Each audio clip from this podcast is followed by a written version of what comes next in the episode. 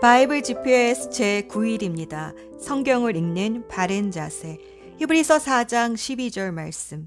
하나님의 말씀은 살아있고 힘이 있어서 어떤 양날 칼보다도 더 날카롭습니다.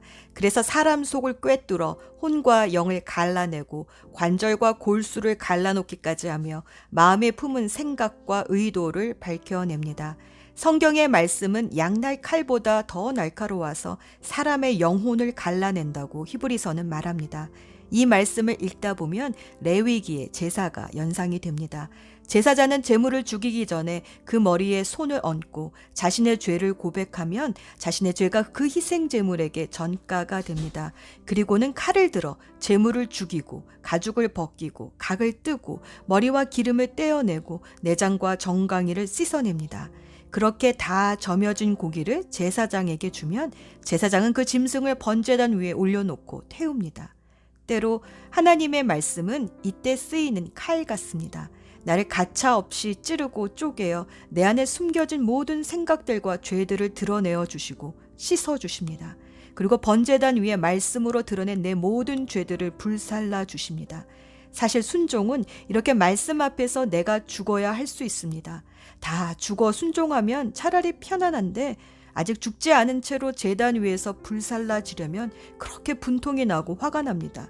오순절 성령이 강림하고 베드로가 예루살렘에서 복음을 증거할 때에 이 말씀의 칼이 말씀을 들은 사람들의 마음을 찔렀습니다.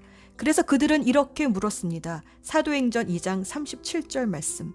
사람들이 이 말을 듣고 마음에 찔려서 형제들이여 우리가 어떻게 하면 좋겠습니까? 말씀이 우리를 찌르면 어떻게 하면 좋을까요? 베드로가 대답했습니다. 회개하십시오. 그리고 여러분 각 사람은 예수 그리스도의 이름으로 세례를 받고 죄 용서를 받으십시오. 그리하면 성령을 선물로 받을 것입니다.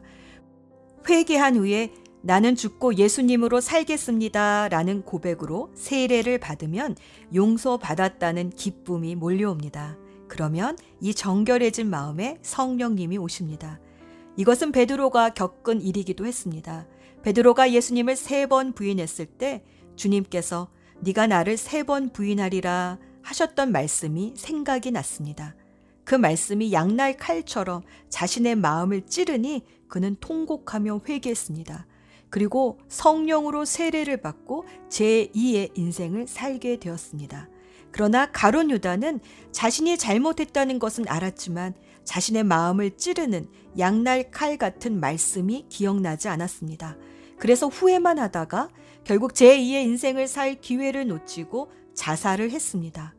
말씀에 찔림을 받는 것이 이렇게 중요합니다. 제2의 인생을 사느냐 못 사느냐가 여기에 달려 있습니다. 오늘도 성경을 읽으며 우리의 마음이 찔림을 받아 회개하고 돌이켜 성령으로 새로워진 삶을 선물 받기를 기도합니다. 오늘의 여정. 오늘은 레위기 11장에서 27장까지 이제 구원받은 백성이 어떻게 거룩한 삶을 살 수 있나를 읽어봅니다. 이스라엘 백성이 시내산에 도착해서 만난 하나님은 거룩하신 하나님이었습니다. 거룩하신 하나님은 죄에 대해 진노하실 수밖에 없기 때문에 이스라엘은 하나님 앞에 나아가려면 이 죄의 문제를 해결해야 했습니다. 그래서 1에서부터 10장까지는 여러 가지 제사법을 통해 나의 죄를 희생 제물에 전가시켜 죄의 문제를 해결함으로 하나님 앞에 나아갔습니다. 이제 거룩한 하나님의 백성이 되었으니 거룩한 삶을 살아야 됩니다. 11장에서 27장까지는 이 거룩한 삶이 무엇인지를 보여줍니다. 거룩이란 거룩한 하나님을 섬기기 위해 구별된 삶을 사는 것입니다. 그래서 11장부터 15장까지는 정결법을 통해 육체의 부정함을 씻는 법을 배웁니다. 11장부터 15장까지의 정결법은 음식, 출산, 피부병, 유출병을 어떻게 구별하고 다루어야 하는가를 가르쳐 줍니다. 언뜻 보면 공중보건법 같습니다. 이제 들어갈 가나안 땅은 성적으로나 도덕적으로나 매우 문란한 땅이었습니다. 자식을 몰렉에게 제물로 바치고 짐승과 성관계를 하고 귀신을 불러내는 주술과 점치는 일들이 만연한 그 땅은 영적으로도 매우 더러운 땅이었습니다. 그런 땅으로 자녀를 보내시는 아버지의 심정이 어떨까요? 하나하나 사랑의 잔소리를 하셔야 하지 않았을까요? 하나님은 음식 가려 먹는 법부터 가르쳐 주십니다. 에덴 동산에서 선악과의 열매는 먹지 말라고 하셨던 하나님은 인간이 무엇을 먹어야 하는지를 구별하는 것에서부터 거룩과 순종의 훈련을 시작하신 것 같습니다. 하지만 거룩한 삶, 정결한 삶은 결국 백성의 모든 죄가 사함을 받는 16장의 대속죄일에서 완성이 됩니다. 특히 대속죄일은 온 백성이 하루 종일 금식하며 회개하고 1년에 한 번 대제사장이 지성소에 들어가 백성의 죄를 속죄하기 위해 두 마리의 순념소를 준비하는데 하나는 희생제물로 들여서 지성소에 피로 뿌려지고 또 다른 한 마리는 백성의 모든 죄를 짊어지고 광야로 나가 죽습니다. 이렇게 1년에 한 번 백성의 모든 죄가 사해지는 날이 대속죄일입니다. 이렇게 정결해진 백성들은 이제 거룩한 삶을 살아야 합니다. 17에서 27장까지는 거룩한 삶을 살도록 관계 안에서 지켜야 할 성결법을 주시는데 그 핵심은 바로 19장 18절에서 너는 너의 이웃을 내 몸처럼 사랑하여라입니다. 거룩한 삶은 거룩하신 하나님과의 친밀한 관계 속에서 유지되기 때문에 1년 내내 일곱 절기를 제정하셔서 하나님의 구원과 은혜를 기억하게 하셨습니다. 레위기 26장은 레위기 전체에서 일러주신 율법에 순종하면 복을 받지만 불순종하면 심판과 저주를 받을 것이라 경고하십니다. 마치 선악과를 따먹으면 정령 죽으리라 하신 최초의 명령의 연장선 같습니다. 특히 우상숭배로 하나님을 떠나면 여러 이방 나라의 포로로 흩어질 것에 대해 이미 여기서 경고를 하셨습니다. 예수 전망대 이스라엘 백성이 지켜야 했던 7대 절기는 예수님의 사역과 많은 관련이 있습니다. 이 일곱 절기는 크게 유월절, 오순절, 나팔절의 세 그룹으로 나누어 볼 수 있습니다. 유대 종교 달력으로는 1월 14일이 되는 유월절과 그 다음 날 부터 일주일간 누룩을 넣지 않는 빵을 먹으며 고난을 기억하는 무교절은 한 묶음입니다. 초실절은 무교절 기간 중에 있는 안식일 바로 다음 날 제사장이 보리의 첫 곡식단을 흔들어 바치는 요제로 드리는 날입니다. 무교절 기간 중에 있지만 오순절에 연결하여 묶음을 한 것은 같이 추수를 감사하는 절기이기 때문입니다. 초실절로부터 7주간을 지낸 후에 50일째가 되는 날 밀추수를 첫 소선으로 드리는 감사절기가 오순절입니다. 이때는 누룩을 넣은 빵을 흔들어 바치는 요제로 드렸습니다.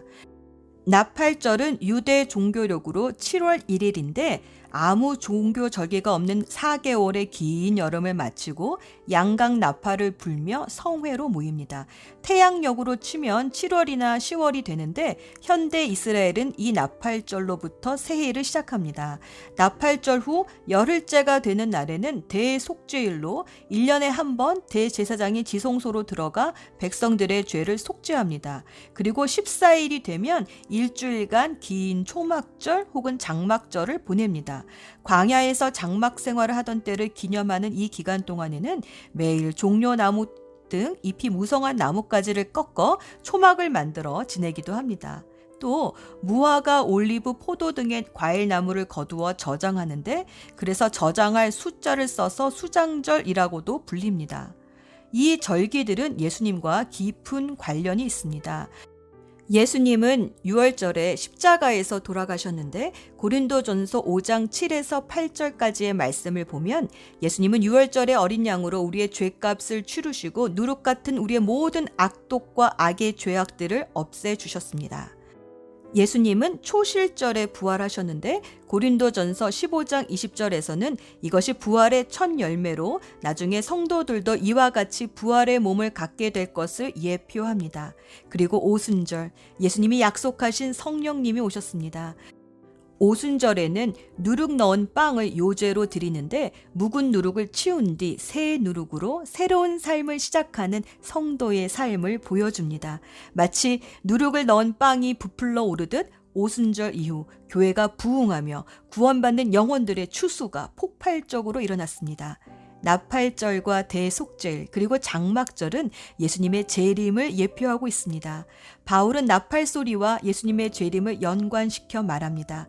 장막절에 열매를 거두어 창고에 드릴 것은 드리고 썩은 것은 버리듯이 그날 우리는 삶의 열매로 주님 앞에 나아가게 됩니다.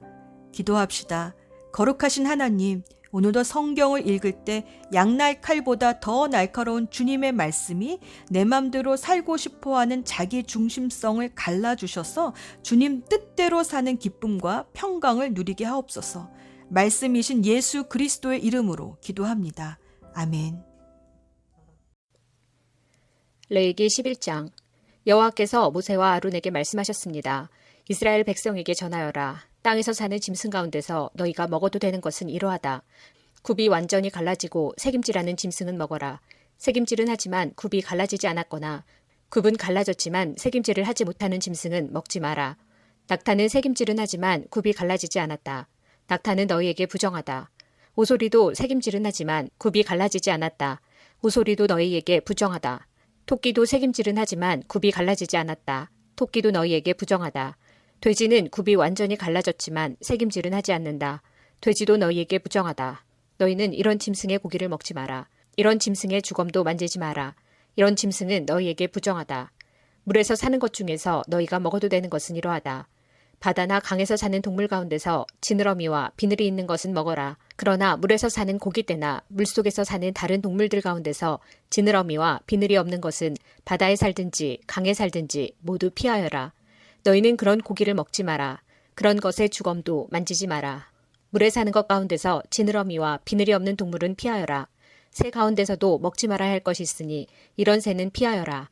너희는 독수리와 수리와 검은 수리와 솔개와 모든 소리개 종류와 모든 까마귀 종류와 타조와 올빼미와 갈매기와 모든 매 종류와 부엉이와 가마우지와 따오기와 배조와 사막 올빼미와 물수리와 고니와 외가리 종류와 오디새와 박쥐를 먹지 마라. 날개 달린 곤충 가운데서 네 발로 걷는 것은 먹지 말고 그런 것은 너희가 피하여라.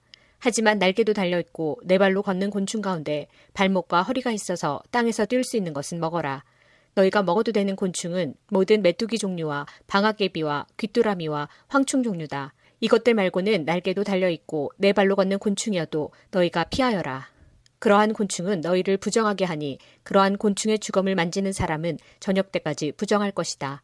누구든지 그러한 곤충의 주검을 옮긴 사람은 옷을 빨아라. 그 사람은 저녁 때까지 부정할 것이다. 굽은 갈라졌지만 완전히 갈라지지 않았거나 책임질을 하지 않는 짐승은 너희에게 부정하니 누구든지 그런 짐승의 주검을 만지는 사람은 부정할 것이다. 내 발로 걷는 짐승 가운데 발바닥으로 다니는 것은 너희에게 부정하니 누구든지 그런 짐승의 주검을 만지는 사람은 부정할 것이다. 그 사람은 저녁 때까지 부정할 것이다. 누구든지 그런 짐승의 주검을 옮기는 사람은 옷을 빨아라. 그 사람은 저녁 때까지 부정할 것이다. 이런 짐승은 너희에게 부정하다. 땅 위에 기어다니는 짐승 가운데 너희에게 부정한 것은 족제비와 쥐와 큰 도마뱀 종류와 수군과 육지악어와 도마뱀과 모래 도마뱀과 카멜레온이다. 이런 기어다니는 짐승은 너희에게 부정하다. 누구든지 이런 짐승의 주검을 만지는 사람은 저녁 때까지 부정할 것이다. 만약 어떤 부정한 동물이 죽어서 나무 그릇이나 옷이나 가죽이나 자루 위에 떨어져 닿으면 그것도 부정하게 될 것이다. 그것이 어디에 쓰던 물건이든 다 부정하게 될 것이다. 그렇게 부정하게 된 것은 물에 담가두어라. 그런 것은 저녁 때까지 부정하다. 저녁이 지나면 깨끗해질 것이다. 부정한 동물이 죽어서 오지 그릇에 빠지면 그릇 안에 있는 것은 무엇이든 부정하게 될 것이다. 너희는 그 그릇을 깨뜨려야 한다. 먹을 수 있는 젖은 음식이 그런 그릇에 담겼거나 마실 물이 담겼으면 모두 부정하게 될 것이다. 부정한 동물이 죽어서 어떤 물건에 떨어져 닿으면 그 물건은 부정하게 될 것이다. 만약 부정한 동물의 시체가 가마나 화로에 닿으면 너희는 그것을 깨뜨려야 한다. 그런 물건은 부정할 것이다. 그런 물건은 너희에게도 부정하다. 부정한 짐승이 물에 빠져 죽으면 물을 담고 있는 샘이나 웅덩이는 깨끗하다. 그러나 누구든지 그 안에 빠진 부정한 짐승의 시체에 닿는 사람은 부정할 것이다. 부정한 동물의 시체가 그 씨에 닿으면 그 씨는 너희에게 부정하다. 너희가 먹어도 되는 동물이 죽었을 때 누구든지 그 시체에 닿는 사람은 저녁 때까지 부정할 것이다. 누구든지 그런 동물의 고기를 먹은 사람은 옷을 빨아라. 그 사람은 저녁 때까지 부정할 것이다. 땅 위에 기어다니는 모든 동물은 너희가 피하여라. 그런 것은 먹지 마라. 누구든지 그런 동물의 시체를 옮기는 사람은 옷을 빨아라. 그 사람은 저녁 때까지 부정할 것이다. 너희는 땅 위에 기어다니는 동물의 고기를 먹지 마라. 배로 기는 것도 먹지 말고 내 발로나 여러 발로 기는 것도 먹지 마라. 그것들을 피하여라. 이런 피해야 할 동물 때문에 너희도 피해야 할 사람이 되지 마라. 너희는 그런 동물 때문에 부정하게 되지 마라. 나는 너희의 여호와 하나님이다. 내가 거룩함으로 너희도 거룩하여라. 그런 기는 동물, 피해야 할 동물 때문에 너희를 부정하게 하지 마라. 나는 너희의 하나님이 되려고 너희를 이집트에서 인도해낸 여호와이다. 내가 거룩함으로 너희도 거룩하여라. 이것은 땅 위의 모든 들짐승과 새와 물속의 모든 동물과 땅 위에 기어다니는 모든 동물에 관한 규례이다. 이것은 부정한 것과 깨끗한 것, 먹어도 되는 동물과 먹으면 안 되는 동물을 구별하기 위한 규례이다. 레이기 12장 여호와께서 모세에게 말씀하셨습니다. 이스라엘 백성에게 일러주어라. 여자가 아들을 낳으면 그 여자는 7일 동안 부정하게 될 것이다. 월경을 할 때처럼 부정할 것이다. 8일째 되는 날에는 아이에게 할례를 베풀어라. 피로 부정하게 된 산모의 몸은 33일이 지나야 다시 깨끗하게 될 것이다. 산모는 성물을 만지지 말고 깨끗하게 되는 기간이 찰 때까지 성소에 들어가지 마라. 만약 여자가 딸을 낳으면 그 여자는 2주일 동안 부정하게 될 것이다. 월경을 할 때처럼 부정할 것이다. 피로 부정하게 된 산모의 몸은 66일이 지나야 다시 깨끗하게 될 것이다. 여자가 아들이든 딸이든 아기를 낳아서 깨끗하게 하는 기간을 거쳤으면 여자는 회막 입구에 있는 제사장에게 1년 된 양을 번제로 드려라. 그리고 속죄제로 바칠 집비둘기 새끼 한 마리나 산비둘기 한 마리를 가져오너라. 제사장은 그것들을 여호와 앞에 바쳐서 그 여자를 깨끗하게 하여라. 그러면 피로 부정하게 된 여자의 몸이 다시 깨끗해질 것이다. 이것이 아들이든 딸이든 아기를 낳은 여자가 지켜야 할 규례이다. 만약 그 여자가 양을 바칠 만한 형편이 되지 못하면 산 비둘기 두 마리나 집 비둘기 새끼 두 마리를 가져오너라. 그래서 한 마리는 번제물로 바치고 다른 한 마리는 속죄제물로 바쳐라. 제사장이 그 여자를 위해 제물을 바치면 그 여자는 깨끗해질 것이다. 레이기 13장 여호와께서 모세와 아론에게 말씀하셨습니다. 누구든지 살갗에 종기나 부스럼이나 얼룩이 생겨 위험한 피부병에 걸린 것처럼 보이면 그 사람을 제사장 아론이나 아론의 아들들 가운데 한 제사장에게 데려가거라. 제사장은 그 사람의 살갗에 난 병을 자세히 살펴보아라. 만약 병든 부분에 난 털이 하얗게 되었고 병든 부분이 다른 부분보다 우묵하게 들어갔으면 그것은 위험한 피부병이다. 제사장은 그 사람의 병든 부분을 잘 살핀 다음에 그 사람을 부정하다고 선언해야 한다. 만약 병든 부분이 하얗게 되었지만 다른 부분보다 우묵하게 들어가 있지 않았고 그 자리에 난 털도 하얗게 되지 않았으면 제사장은 그 사람을 다른 사람들에게서 7일 동안 떼어놓아라. 7일째 되는 날에 제사장은 그 사람을 다시 잘 살펴보아라. 병든 부분이 변화되지 않았고 살갗에 퍼지지도 않았다면 그 사람을 7일 동안 더 떼어놓아라. 7일째 되는 날에 제사장은 그 사람을 다시 자세히 살펴보아라. 병든 부분의 상태가 좋아졌고 살갗에 퍼지지 않았다면 제사장은 그 사람을 깨끗하다고 선언하여라. 그 사람의 살갗의 병은 뾰루지에 지나지 않는다. 그 사람이 옷을 빨면 그 사람은 다시 깨끗해질 것이다. 그러나 제사장이 그 사람을 깨끗하다고 선언한 뒤에 살갗의 병이 다시 퍼지면 그 사람은 다시 제사장에게 가야 한다. 제사장은 그 사람을 자세히 살펴보고 만약 뾰루지가 살갗에 퍼졌으면 그 사람을 부정하다고 선언하여라. 그것은 위험한 피부병이다. 위험한 피부병에 걸린 사람은 제사장에게 데려가거라. 제사장은 그 사람을 자세히 살펴보아라.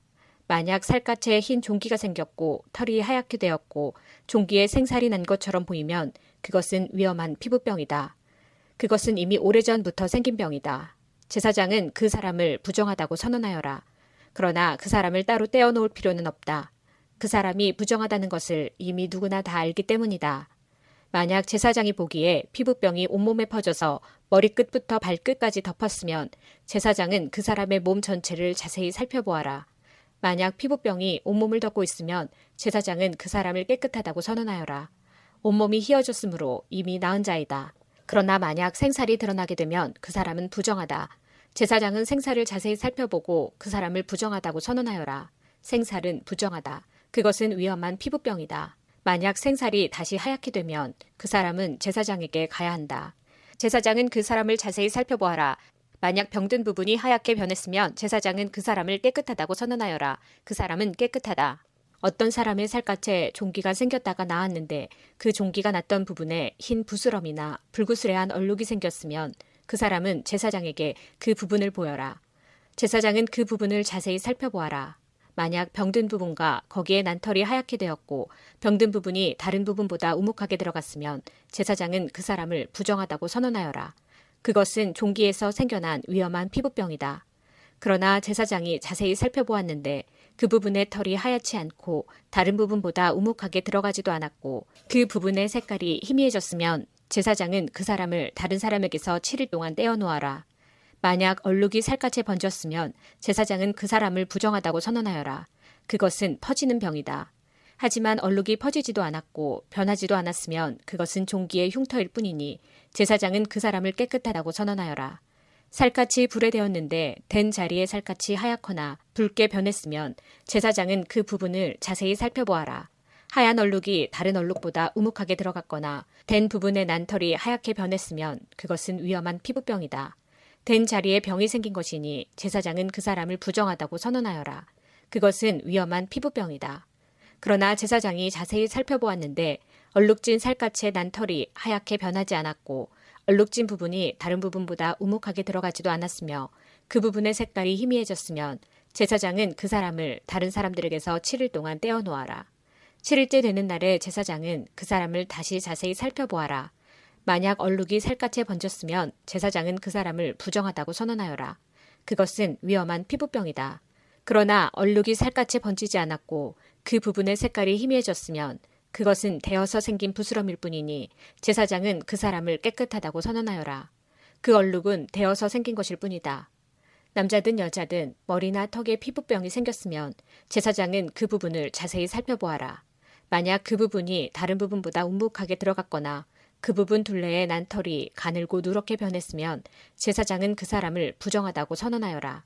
그것은 옴으로 머리나 턱에 생기는 위험한 피부병이다. 그러나 제사장이 자세히 살펴보았는데 병든 부분이 다른 부분보다 우묵하게 들어가지 않았고 그 자리에 검은 털도 없으면 제사장은 그 사람을 다른 사람들에게서 7일 동안 떼어놓아라. 7일째 되는 날에 제사장은 그 사람을 다시 자세히 살펴보아라. 만약 옴이 퍼지지 않았고 그 자리에 누런 털도 나지 않았으며 난 자리가 다른 부분보다 우묵하게 들어가지 않았으면 그 사람은 난 자리를 빼고 털을 밀어야 한다. 그리고 제사장은 그 사람을 다시 7일 동안 다른 사람들에게서 떼어놓아라. 7일째 되는 날에 제사장은 병든 부분을 다시 자세히 살펴보아라. 만약 옴이 살갗에 퍼지지 않았고 난 자리가 다른 부분보다 우묵하게 들어가지 않았으면 제사장은 그 사람을 깨끗하다고 선언하여라. 그 사람은 옷을 빨아 입어야 하고 그렇게 함으로써 깨끗해질 것이다. 그러나 그 사람이 깨끗해진 뒤에도 옴이 살갗에 퍼지면 제사장은 그 사람을 다시 자세히 살펴보아라. 만약 옴이 살갗에 퍼졌으면 제사장은 누렇게 변한 털을 찾을 필요가 없다. 그 사람은 부정하다. 그러나 제사장이 보기에 옴이 더 퍼지지 않고 그 자리에 검은 털이 자라나면 옴은 나았으니 그 사람은 깨끗하다. 제사장은 그 사람을 깨끗하다고 하여라. 남자든 여자든 살갗에 얼룩이 생겼으면 제사장은 그 사람을 잘 살펴보아라. 만약 살갗에 얼룩이 희끄무레 하면 그 병은 해롭지 않은 뾰루지일 뿐이니 그 사람은 깨끗하다.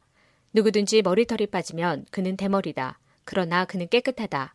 앞머리에 털이 빠지면 이마 대머리다. 그러나 그는 깨끗하다.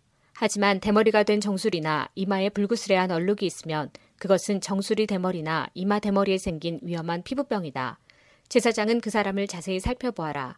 대머리에 생긴 얼룩이 불구스레하고 살갗에 생긴 위험한 피부병과 비슷해 보이면 그 사람은 위험한 피부병에 걸렸으니 그 사람은 부정하다. 얼룩이 머리에 생겨났으므로 제사장은 그 사람을 부정하다고 선언하여라. 위험한 피부병에 걸린 사람은 찢어진 옷을 입고 머리를 풀어라. 그리고 그는 윗입술을 가리고 부정하다, 부정하다 라고 소리쳐야 한다. 그 사람은 병에 걸려 있는 동안 부정한 상태에 있다. 그는 부정하다. 그는 진 바깥에서 혼자 살아야 한다. 모시옷이나 털옷에 곰팡이가 생길 수도 있다. 뜬 옷이든 짠 옷이든 모시옷이나 털옷의 날에 생길 수도 있고 가죽이나 가죽으로 만든 것에 생길 수도 있다. 만약 뜬 옷이나 짠 옷이나 가죽이나 가죽으로 만든 것에 푸르스름하거나 불구스름한 곰팡이가 나면 그것을 제사장에게 보여주어라.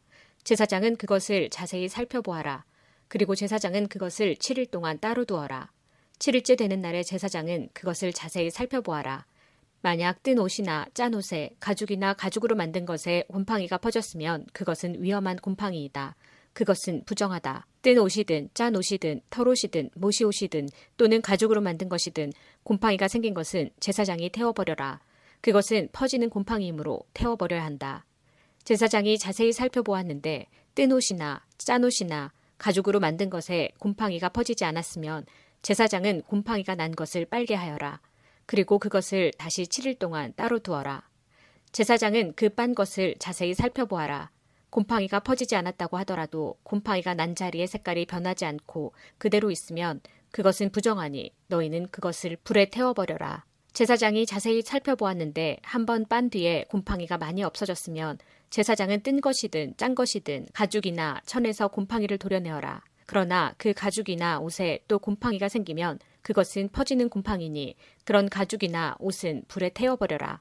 그러나 뜬 것이든 짠 것이든 가죽으로 만든 것이든 한번 빤 천에서 곰팡이가 사라졌으면 그것을 한 번 더 빨아라. 그러면 그것은 깨끗해질 것이다. 이것은 뜬 옷이나 짠 옷이나 모시 옷이나 털 옷이 그리고 가죽으로 만든 것이 깨끗한지 부정한지를 결정하는 일에 관한 규례이다. 레이기 14장 여호와께서 모세에게 말씀하셨습니다. 이것은 위험한 피부병에 걸렸다가 나은 사람에 관한 가르침이다. 이 가르침은 그런 사람을 깨끗하게 하기 위한 것이다. 그 나은 사람을 제사장에게 데려가거라. 제사장은 진 밖으로 나가서 피부병에 걸린 사람을 자세히 살펴보아라. 제사장은 피부병이 나았는가를 살펴보아라. 만약 나았다면 제사장은 그 사람을 깨끗하게 하는 데 쓸 살아있는 깨끗한 새 두 마리와 백향목과 진홍색 실 한 뭉치와 우슬초를 가져오게 하여라. 제사장은 새 한 마리를 생수가 담겨 있는 오지그릇 위에서 잡게 하여라. 그런 다음에 제사장은 아직 살아있는 남은 새와 백향목과 진홍색 실과 우슬초를 가져다가 그것들을 방금 잡은 새의 피에 담가라. 제사장은 그 피를 피부병에 걸렸던 사람에게 일곱 번 뿌려라. 그리고 그 사람을 깨끗하다고 선언하여라. 그런 다음에 제사장은 들판으로 나가서 살아있는 새를 날려보내라. 그런 다음 병에 걸렸던 사람은 옷을 빨아라. 그는 머리털도 다 밀고 물에 몸을 씻어야 한다. 그러면 그는 깨끗해져서 진으로 들어갈 수 있을 것이다.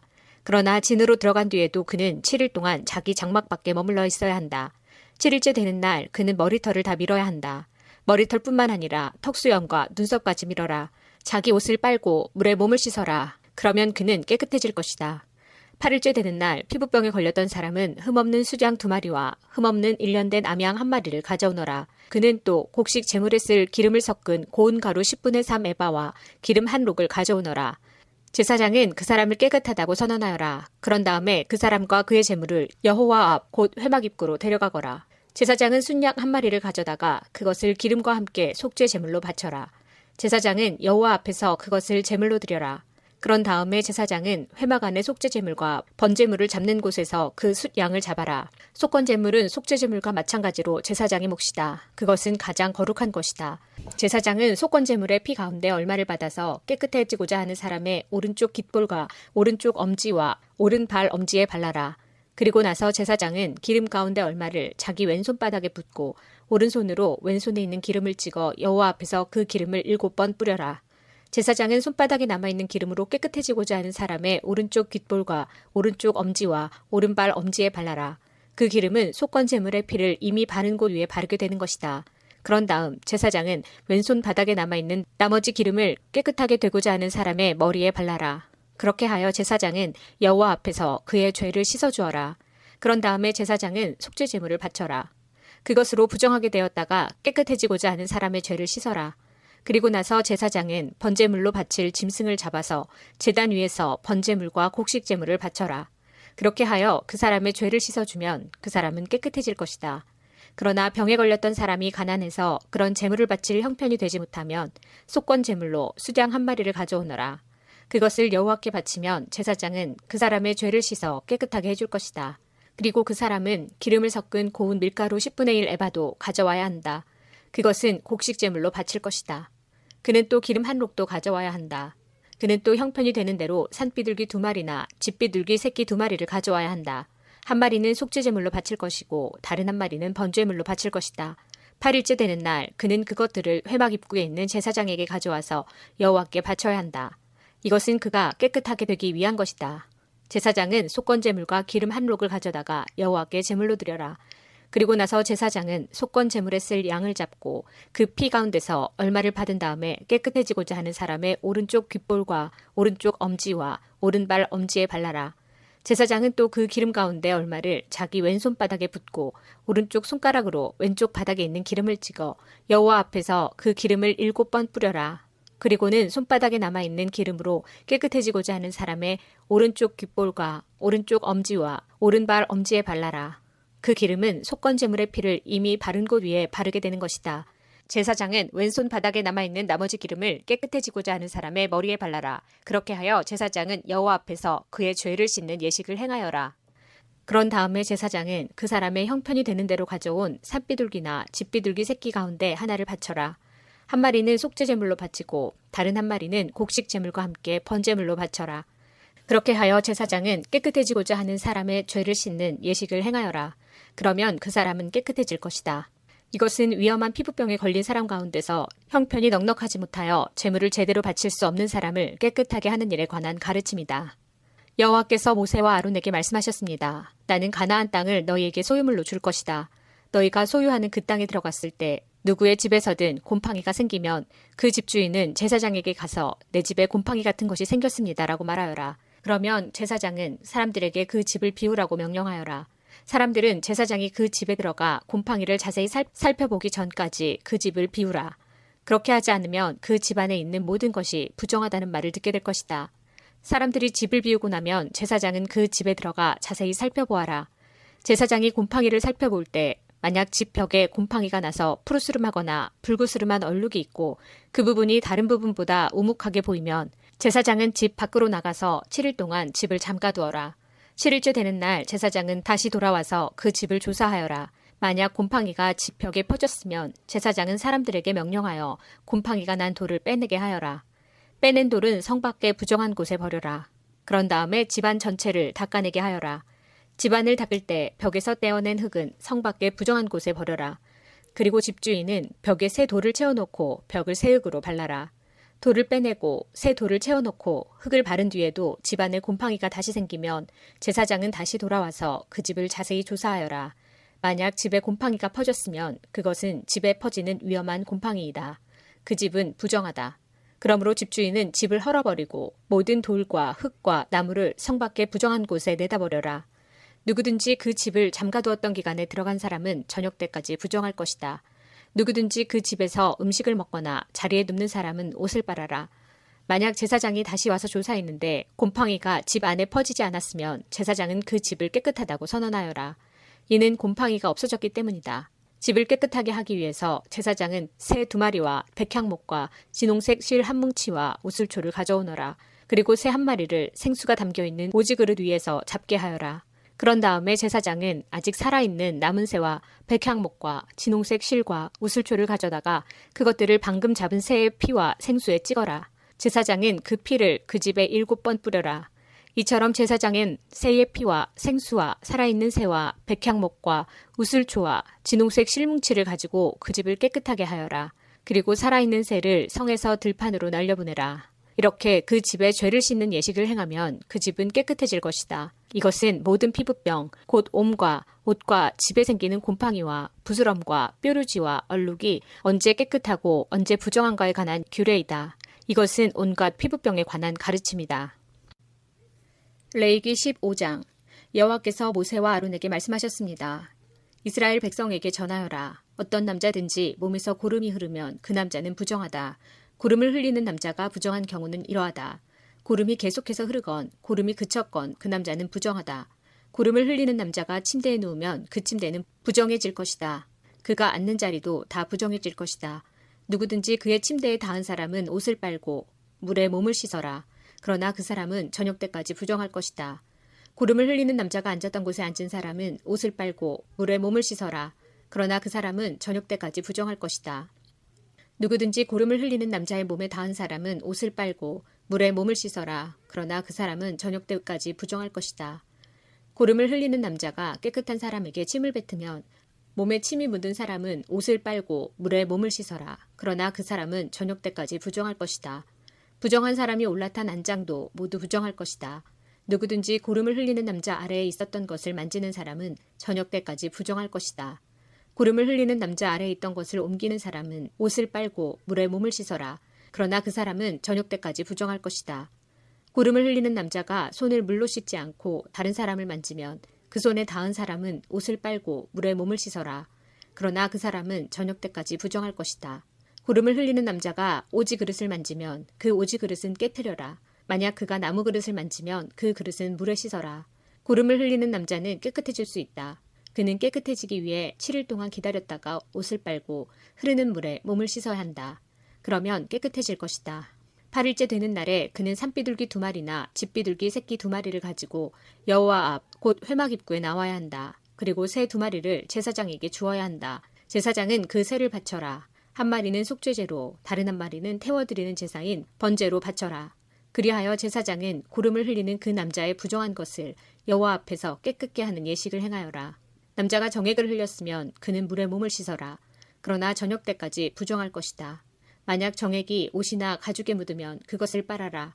그러나 그것은 저녁 때까지 부정할 것이다.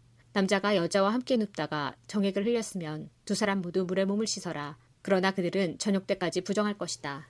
여자가 월경을 할 경우 그는 7일 동안 부정할 것이다. 누구든지 그의 몸에 닿는 사람은 저녁 때까지 부정할 것이다. 그 7일 동안에 그 여자가 눕는 자리나 물건도 부정할 것이다. 그리고 그 여자가 앉는 자리나 물건도 부정할 것이다. 누구든지 그 여자의 침대에 닿은 사람은 옷을 빨고 물로 몸을 씻어라. 그러나 그 사람은 저녁 때까지 부정할 것이다. 누구든지 그 여자가 앉았던 것에 닿은 사람은 옷을 빨고 물로 몸을 씻어라. 그러나 그 사람은 저녁 때까지 부정할 것이다. 여자의 침대에 몸이 닿았건 여자가 앉아있던 곳에 몸이 닿았건 그 사람은 저녁 때까지 부정할 것이다. 어떤 남자든지 월경 중인 여자와 함께 눕는 사람은 7일 동안 부정할 것이다. 그 남자가 눕는 침대도 다 부정할 것이다. 여자가 월경을 하는 때가 아닌데도 몸에서 피가 계속 나거나 월경이 다 끝났는데도 몸에서 계속 피가 나면 그 여자는 피가 나는 동안 부정할 것이다. 피를 흘리는 동안 그 여자가 눕는 모든 침대는 월경을 하는 동안 눕는 침대와 마찬가지로 부정할 것이다. 그리고 그 여자가 앉은 자리도 마찬가지이다. 그 자리도 월경을 하는 동안 앉는 자리처럼 부정할 것이다. 누구든지 그런 것들이 몸에 닿으면 부정할 것이다. 그 사람은 옷을 빨고 물로 몸을 씻어야 한다. 그러나 그 사람은 저녁 때까지 부정할 것이다. 피를 흘리는 여자가 피가 먹고 나서도 깨끗해지려면 7일 동안 기다려라. 7일이 지나야 그 여자는 깨끗해질 것이다. 8일째 되는 날에 그 여자는 산비둘기 두 마리나 집비둘기 새끼 두 마리를 회막 입구에 있는 제사장에게 가져가야 한다. 그러면 제사장은 그 가운데 한 마리는 속죄제로 다른 한 마리는 번제로 바쳐라. 그리하여 제사장은 피를 흘리는 그 여자의 부정한 것을 여호와 앞에서 깨끗하게 하는 예식을 행하여라. 너희는 이스라엘 백성이 부정한 것에 가까이 하지 않도록 하여라. 그리하여 그들 가운데 있는 내 회막을 더럽히는 일이 없도록 하여라. 만약 그 장막을 더럽히면 그들은 죽을 것이다. 이것은 고름을 흘리거나 정액을 흘려서 부정하게 되는 남자에 관한 가르침이다. 이것은 또 월경을 하는 여자에 관한 가르침이며 남자든 여자든 부정한 것을 흘리는 사람에 관한 가르침이며 부정한 여자와 함께 눕는 남자에 관한 가르침이다. 레이기 16장 아론의 두 아들이 여호와께 향을 바치다가 죽은 뒤에 여호와께서 모세에게 말씀하셨습니다. 내 형 아론에게 전하여라. 아무 때나 휘장 안, 곧 법궤가 있는 성소로 들어가지 마라. 들어가는 날에는 죽을 것이다. 내가 속죄판 위에서 구름 가운데 나타날 것이기 때문이다. 아론이 성소에 들어가려면 수송아지 한 마리를 속죄제물로 바쳐라. 그리고 수양 한 마리를 번제물로 바쳐라. 아론은 거룩한 속옷을 입고 그 안에는 맨살에 모시 속옷을 입어라. 허리에는 모시띠를 띠고 머리에는 모시관을 써라. 이것은 거룩한 옷이다. 그러므로 아론은 그 옷을 입기 전에 몸 전체를 물로 씻어라. 아론은 이스라엘 백성에게서 속죄제물로 바칠 수염소 두 마리와 번제로 바칠 숫양 한 마리를 받아라. 그런 다음에 속죄제물로 소를 바쳐라. 그것은 자기를 위한 제물이다. 아론은 그 제물을 바쳐서 자기와 자기 집의 죄를 씻는 예식을 행하여라. 그리고 나서 염소 두 마리를 여호와 앞곧 회막 입구로 끌고 가거라. 아론은 제비를 뽑아 두 염소 가운데서 여호와께 바칠 염소와 아사셀에게 바칠 염소를 정하여라. 아론은 제비를 뽑아 여호와께 바치기로 정해진 염소를 속죄 제물로 바쳐라. 제비를 뽑아 속죄의 염소로 정해진 다른 염소는 산채로 여호와 앞에 끌고 가거라. 제사장은 그 염소를 여호와 앞에 산채로 두었다가 이스라엘의 죄를 씻는 예식에 써라. 그리고 나서 그 염소를 광야로 내보내어라. 아론은 자기를 위해 속죄제물로 수소를 바쳐라. 그렇게 하여 자기와 자기 집의 죄를 씻는 예식을 행하여라. 아론은 자기를 위해 속죄제물로 바칠 수소를 잡아라. 그런 다음에 아론은 여호와 앞에 제단에서 피어 있는 수추로 가득한 향로를 들고 곱게 빻은 향가루 두 움큼을 쥐고 휘장 안으로 들어가서 여호와 앞에서 그 향을 불 위에 놓아라. 그래서 그 향 연기가 언약계 위에 속죄판을 덮게 하여라. 그래야 내가 죽지 않을 것이다. 그리고 아론은 수소의 피 얼마를 받아 손가락으로 피를 찍은 다음에 속죄판 밑쪽에 한 번 뿌리고 속죄판 앞에 일곱 번 뿌려라. 그런 다음에 아론은 백성을 위해 속죄 제물인 숫 염소를 바쳐라. 아론은 숫 염소의 피를 휘장 안으로 가져가서 수소의 피와 마찬가지로 속죄판 위쪽과 앞에 뿌려라. 그렇게 하여 성소를 깨끗하게 하여라. 이는 이스라엘 백성이 부정하게 되었고 온갖 죄를 지었기 때문이다. 그리고 아론은 부정한 이스라엘 백성 가운데 있는 회막도 깨끗하게 하여라. 아론이 회막에 들어가서 자기와 자기 집과 이스라엘 모든 무리를 위해 죄를 씻는 예식을 하는 동안 아무도 회막에 들어가지 마라. 아론은 성소에서 모든 예식을 마친 뒤에 여호와 앞에 제단으로 나오너라. 거기서 아론은 제단을 깨끗하게 하는 예식을 한 뒤에 수소와 수렴소의 피 가운데 얼마를 받아서 제단 뿔에 발라라. 그리고 그 피 가운데 얼마를 손가락으로 찍어서 제단 위에 일곱 번 뿌려라. 그렇게 하여 이스라엘 백성의 죄로 말미암아 부정해진 제단을 깨끗하게 하고 거룩하게 하여라. 아론은 성소와 회막과 제단을 깨끗하게 하는 예식을 한 뒤에 살아있는 숫염소를 여호와께 가져오너라. 아론은 살아있는 수점소의 머리에 두 손을 얹고 이스라엘 백성의 모든 죄를 고백하여 그 죄를 수점소의 머리에 두어라. 그리고 미리 정한 사람을 시켜 그 수점소를 광야로 내보내어라. 그렇게 하면 그 수점소는 백성의 모든 죄를 지고 광야로 나갈 것이다. 그리고 광야에서 멀리 떠나가게 하여라. 그런 다음에 아론은 회막으로 들어가서 성소에 들어갈 때 입었던 모시 옷을 벗어서 거기에 놓아두어라.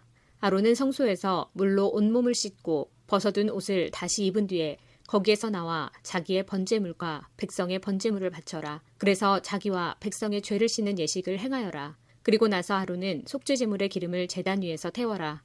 염소를 이끌고 광야로 나갔던 사람은 옷을 빨아라. 그리고 온몸을 물로 씻어라. 그런 다음에야 진으로 돌아올 수 있을 것이다. 성소에서 죄를 씻는 예식을 행하기 위해 속, 속죄 제물로 바친 수소와 순념소의 피를 성소 안으로 가져가라.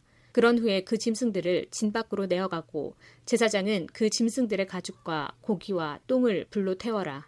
그것들을 태우는 사람은 자기 옷을 빨고 물로 온몸을 씻어라. 그런 다음에야 그 사람은 진으로 돌아올 수 있을 것이다. 이것은 너희가 영원히 지켜야 할 규례이다. 일곱째 달, 그달 10일에 너희는 음식도 먹지 말고 일도 하지 마라. 이스라엘 백성이나 너희 가운데 사는 외국인이나 다 지켜야 한다. 이날은 너희의 속죄일이며 너희를 깨끗하게 하는 날이기 때문이다. 너희는 여호와 앞에서 너희의 온갖 죄로부터 깨끗해질 것이다. 이날은 너희에게 매우 중요한 안식일이다. 너희는 음식을 먹지 마라. 이것은 영원히 지켜야 할 규례이다. 기름 부음을 받아 아버지를 대신하여 제사장으로 임명된 제사장은 거룩한 모시옷을 입고 죄를 씻는 예식을 행하여라. 그는 성소를 깨끗하게 해야 하며 회막과 재단을 깨끗하게 해야 한다. 그는 또한 제사장들과 이스라엘 모든 무리의 죄를 씻는 예식을 행해야 한다. 이스라엘 백성의 모든 죄를 1년에 한 번씩 씻는 이 예식은 너희에게 영원한 규례가 될 것이다. 이 모든 일은 여호와께서 모세에게 명령하신 대로 이루어졌습니다. 레이기 17장 여호와께서 모세에게 말씀하셨습니다. 아론과 그의 아들들과 이스라엘 모든 백성에게 말하여라. 이것은 여호와께서 명령하신 말씀이다. 누구든지 이스라엘 백성이 소나 양이나 염소를 바칠 때 진 안에서 잡든 진 밖에서 잡든 그것을 회막 곧 성막 입구로 가져가서 여호와께 제물로 바쳐라. 그렇게 하지 않으면 그 사람은 피를 흘린 자로 간주되므로 자기 백성에게서 끊어질 것이다. 이 규례는 이스라엘 백성이 들판에서 바치려던 제물을 여호와께 곧 회막 입구에 있는 제사장에게 가져와 여호와께 화목 제물로 바치게 하기 위한 것이다. 제사장은 회막 입구에 있는 여호와의 제단 쪽으로 그 짐승의 피를 뿌리고 기름을 태워 여호와께 향기로운 제물로 바쳐라. 이제부터 백성은 염소 우상에게 제물을 바치지 마라. 백성은 지금까지 그러한 다른 신들을 섬겨 마치 창녀와 같이 행동했다. 이것은 이스라엘 백성이 지금부터 영원히 지켜야 할 규례이다. 백성에게 또 이렇게 말하여라. 이스라엘 백성이든지 그들 가운데 사는 외국인이든지 번제물이나 희생제물을 바칠 때는 그 제물을 회막 입구로 가져와서 여호와께 바쳐라. 그렇게 하지 않으면 그 사람은 자기 백성에게서 끊어질 것이다. 이스라엘 백성이든지 그들 가운데 사는 외국인이든지 피를 먹으면 나는 그에게서 얼굴을 돌리고 그를 내 백성에게서 끊을 것이다. 몸의 생명은 피에 있기 때문이다. 또 나는 재단 위에서 너희의 죄를 씻는 데 쓰라고 피를 주었다. 피가 곧 생명이기 때문에 피로 죄를 씻을 수 있는 것이다. 그러므로 내가 이스라엘 백성에게 이렇게 말한다. 너희는 누구도 피를 먹지 말며 너희 가운데서 사는 외국인도 피를 먹지 마라. 이스라엘 백성이든지 그들 가운데 사는 외국인이든지 먹어도 되는 짐승이나 새를 사냥하여 잡았을 때는 그 피를 땅 위에 쏟고 흙으로 덮어라. 모든 생물에게 피는 곧 생명이기 때문이다. 그러므로 내가 이스라엘 백성에게 말한다. 너희는 어떤 생물이든지 그 생물의 피를 먹지 마라. 모든 생물의 생명은 그 피에 있기 때문이다. 누구든지 피를 먹는 사람은 백성에게서 끊어질 것이다. 이스라엘 백성이든지 그들 가운데 사는 외국인이든지 저절로 죽었거나 다른 들짐승에게 찢겨 죽은 짐승의 고기를 먹으면 그는 자기 옷을 빨고 물로 온몸을 씻어야 한다. 그는 저녁 때까지 부정하고 그 뒤에야 깨끗해질 것이다. 만약 옷을 빨지 않거나 몸을 씻지 않으면 그는 죄의 대가를 치를 것이다. 레위기 18장 여호와께서 모세에게 말씀하셨습니다. 이스라엘 백성에게 전하여라. 나는 너희의 하나님 여호와이다. 너희는 전에 살던 이집트 땅의 사람들처럼 살지 마라. 또 내가 너희를 인도하여 갈 가나안 땅의 사람들처럼 살지도 마라. 그들의 풍습을 본받지 마라.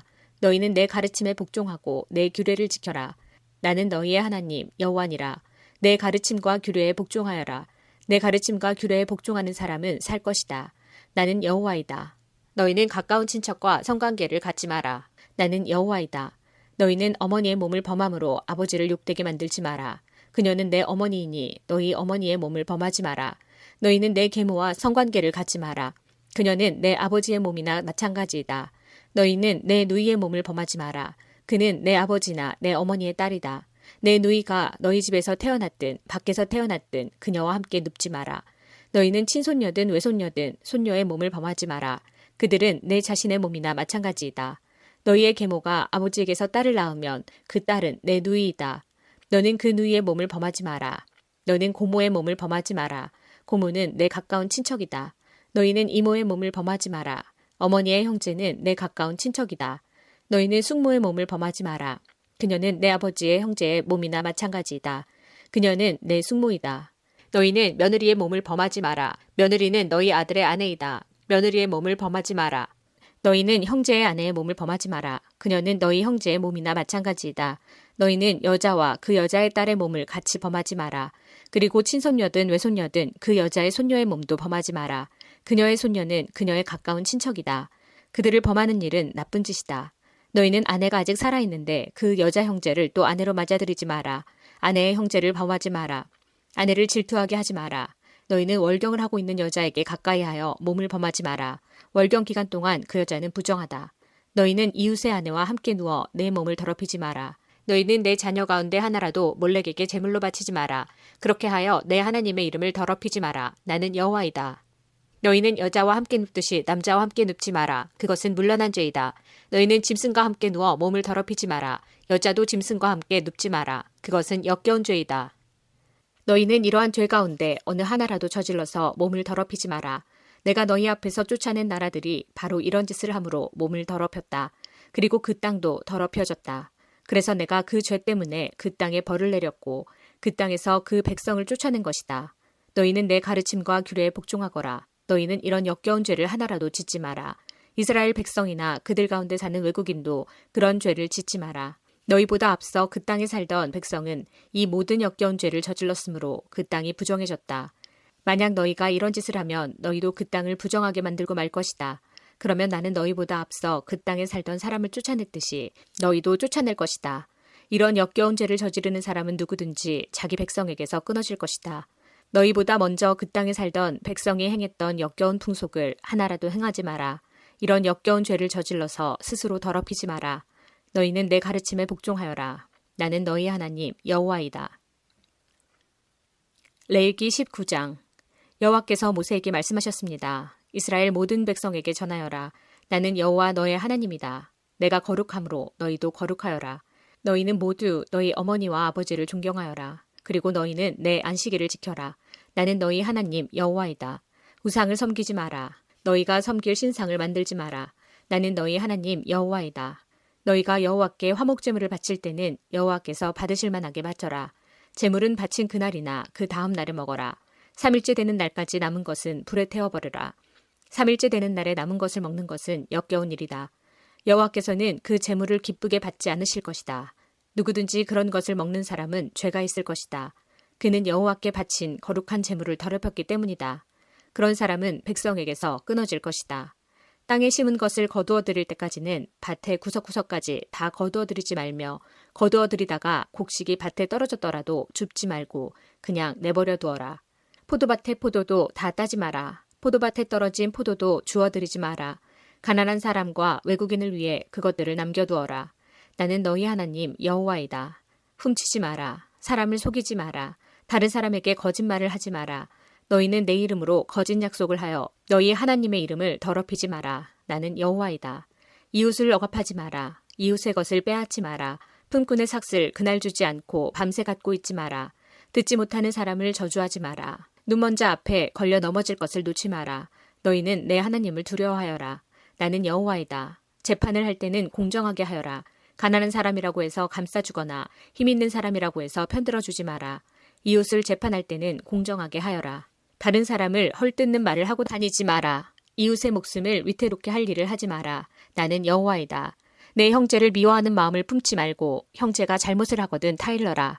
그렇게 하지 않으면 그의 잘못 때문에 내가 죄를 뒤집어 쓰게 될 것이다. 사람들이 너에게 나쁜 일을 했다고 해도 복수를 하거나 앙심을 품지 말고 내 이웃을 내 몸과 같이 사랑하여라. 나는 여호와이다. 내 가르침에 복종하여라.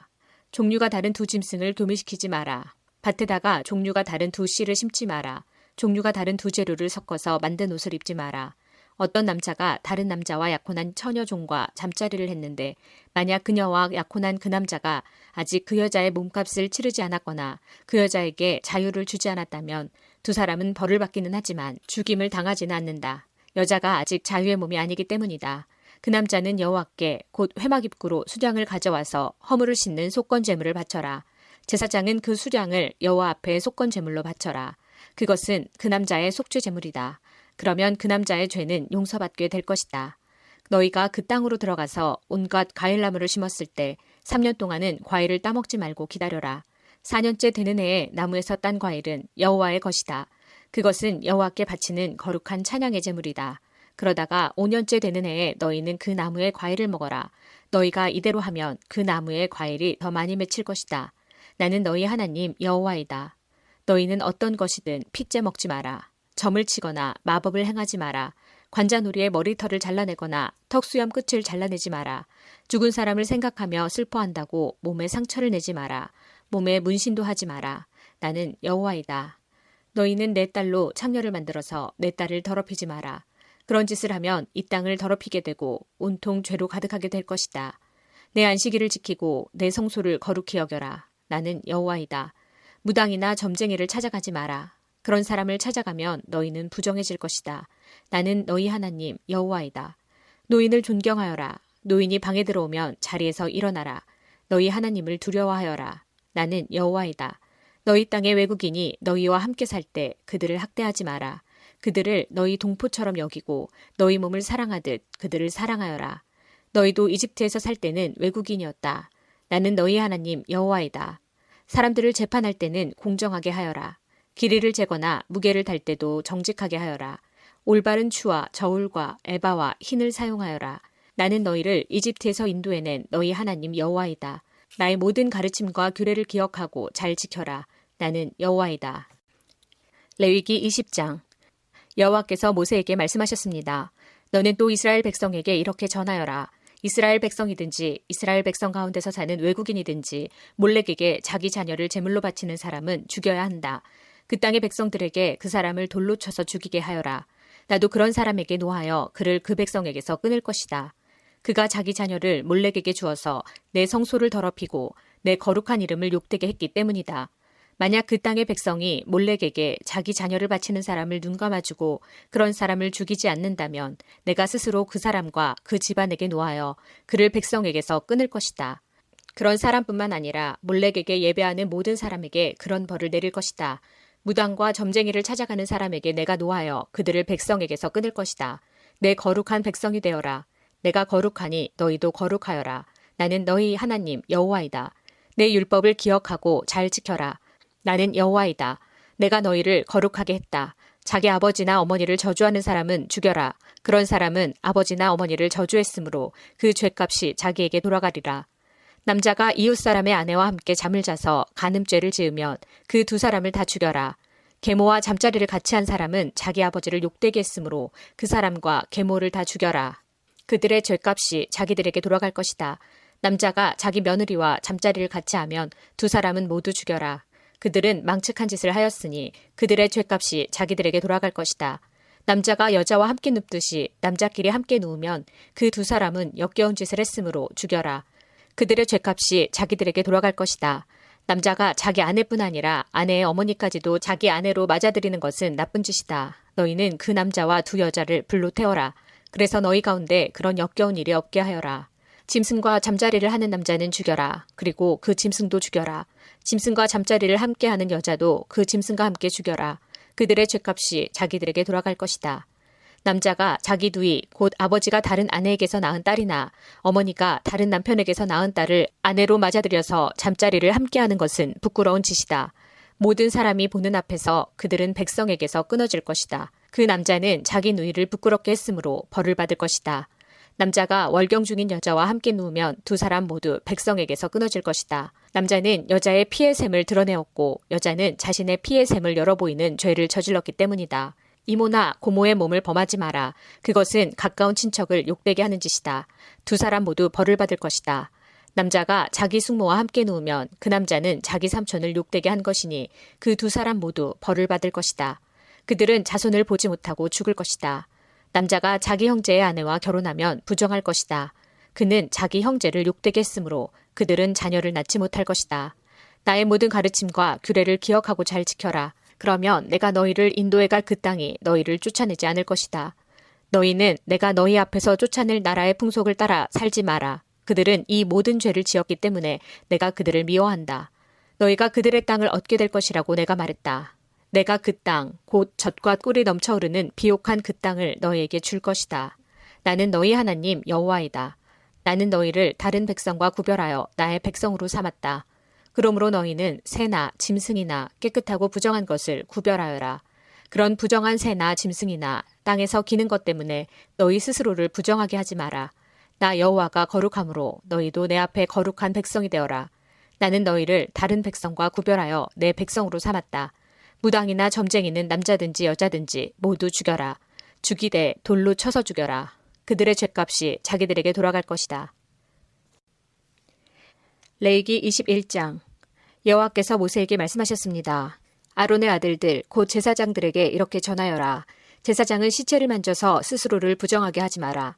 다만 죽은 사람이 제사장의 가까운 친척, 곧 어머니나 아버지나 아들이나 딸이나 형제면 그 시체는 만져도 된다. 그리고 시집가지 못하고 죽은 누이의 시체도 만질 수 있다. 그 누이에게는 남편이 없으므로 제사장이 가까운 친척이다. 그 누이 때문에 몸을 더럽히는 것은 괜찮다. 그러나 제사장이 한 여자의 남편이라면 아내의 친척이 죽었을 경우 제사장은 그들 때문에 몸을 더럽히지 마라. 제사장은 머리털을 대머리 같이 만들지 마라. 제사장은 턱수염을 깎아내거나 몸에 칼자국을 내지 마라. 제사장은 하나님께 거룩해야 하며 자기들이 섬기는 하나님의 이름을 욕되게 해선 안 된다. 제사장은 여호와께 불을 태워 제물을 바치는 사람이고 하나님께 음식을 드리는 사람이다. 그러므로 제사장은 거룩해야 한다. 제사장은 그들의 하나님께 거룩함으로 창녀나 몸을 더럽힌 여자와 결혼하지 마라. 그리고 남편과 이혼한 여자와 결혼하지도 마라. 너희는 제사장을 거룩하게 여겨라. 그들은 너희 하나님의 음식을 바치는 사람이기 때문이다. 너희를 거룩하게 하는 나 여호와가 거룩함으로 너희도 제사장을 거룩히 여겨야 한다. 제사장의 딸이 창녀가 되어 스스로 부정하게 되면 그것은 자기 아버지를 욕되게 하는 것이다. 그런 딸은 불에 태워 죽여라. 자기 형제 제사장들 가운데서 뽑힌 대제사장, 곧 머리에 특별한 기름 부음을 받고 임명되어 제사장의 옷을 입은 대제사장은 슬픔을 나타내기 위해 머리를 풀거나 옷을 찢지 마라. 그는 시체가 놓여 있는 집에 들어가면 안 된다. 그는 아버지나 어머니라도 그 주검을 만져 몸을 더럽히지 말아야 한다. 대제사장은 성소를 떠나므로 하나님의 성소를 부정하게 하지 마라. 그는 하나님의 특별한 기름으로 임명된 대제사장이기 때문이다. 나는 여호와다. 대제사장은 반드시 처녀인 여자와 결혼하여라. 대제사장은 과부나 이혼한 여자나 창녀와 결혼하지 마라. 그는 자기 백성 가운데서 처녀와 결혼해야 한다. 그래야만 백성 가운데 자기 자손을 더럽히지 않고 남기게 될 것이다. 나는 그를 거룩하게 한 여호와이다. 여호와께서 모세에게 말씀하셨습니다. 아론에게 전하여라. 내 자손 가운데서 흠이 있는 사람은 하나님께 음식을 바치러 나오지 마라. 흠이 있는 사람은 제사장이 되어 하나님께 나올 수 없다. 곧 앞을 못 보는 사람, 다리를 저는 사람, 코가 기형인 사람, 팔다리가 성하지 않은 사람, 발이나 손을 못 쓰게 된 사람, 곱사등이, 난쟁이, 눈에 이상이 있는 사람, 오민한 사람, 종기가 난 사람, 고안을 다친 사람은 제사장이 되어 하나님께 나올 수 없다. 아론의 자손 가운데서 흠이 있는 사람은 태워 바치는 제사인 화제를 드리기 위해 여호와께 나올 수 없다. 그는 흠이 있는 사람이므로 하나님께 음식을 바치기 위해 나올 수 없다. 그러나 그도 제사장 집안 사람이므로 하나님의 가장 거룩한 음식이나 거룩한 음식을 먹을 수 있다. 그러나 그는 휘장을 지나 안으로 들어가지 못한다. 재단에도 가까이 가지 못한다. 그는 흠이 있으므로 내 성소를 더럽히지 말아야 한다. 나는 그것들을 거룩하게 하는 여호와이다. 그리하여 모세는 이 모든 말씀을 아론과 아론의 아들들과 모든 이스라엘 백성에게 일러 주었습니다. 레위기 22장 여호와께서 모세에게 말씀하셨습니다. 아론과 그의 아들들에게 전하여라. 이스라엘 백성이 나에게 바친 제물은 거룩한 것이므로 너희는 그것을 조심스럽게 다루어라. 그리하여 내 이름을 더럽히는 일이 없도록 하여라. 나는 여호와이다. 앞으로 너희 자손 가운데 몸이 부정하면서도 이스라엘 백성이 여호와께 바친 거룩한 제물을 만지는 사람은 다시 내 앞에 나타나지 못하게 하여라. 나는 여호와이다. 아론의 자손 가운데서 위험한 피부병에 걸렸거나 몸에서 고름이 흐르는 사람은 깨끗해질 때까지 거룩한 제물을 먹지 마라. 그리고 누구든지 시체를 만졌거나 정액을 흘렸거나 땅에 기는 것 가운데 부정한 짐승을 만져서 부정하게 되었거나 부정한 사람을 만져서 부정하게 되었거나 그 밖에 어떤 것을 만져서 부정하게 된 사람은 저녁 때까지 부정할 것이다. 그런 사람은 물로 몸을 씻을 때까지 거룩한 재물을 먹지 마라. 해가 지면 그 사람은 깨끗해질 것이다. 그러면 그는 거룩한 재물을 먹을 수 있을 것이다. 왜냐하면 그 재물은 그의 몫이기 때문이다. 제사장은 저절로 죽었거나 다른 짐승에게 찢겨 죽은 짐승을 먹지 마라. 만약 먹으면 그는 부정해질 것이다. 나는 여호와이다. 제사장은 내가 준 모든 규례를 지켜라. 그래야 죄를 짓지 않을 것이다. 죽지 않으려면 조심하여라. 나는 그들을 거룩하게 하는 여호와이다. 내가 그들을 거룩히 구별했다. 제사장 집안의 사람만이 거룩한 재물을 먹을 수 있다. 제사장의 집에 머무르는 나그네나 품꾼은 그것을 먹지 마라. 그러나 제사장이 자기 돈으로 산 종은 그 거룩한 음식을 먹을 수 있다. 그리고 제사장의 집에서 태어난 종도 제사장의 음식을 먹을 수 있다. 제사장의 딸은 제사장이 아닌 사람과 결혼했을 경우 거룩한 음식을 먹을 수 없다. 제사장의 딸이 자식을 낳지 못했는데 과부가 되었거나 이혼을 해서 자기 아버지의 집으로 돌아와서 시집가기 전처럼 살면 그 딸은 아버지의 음식을 먹을 수 있다. 그러나 제사장의 집안 사람이 아니면 그 음식을 먹을 수 없다. 실수로 거룩한 재물을 먹은 사람은 제사장에게 그 거룩한 음식값을 갚아라. 그는 음식값의 5분의 1을 보태서 갚아라.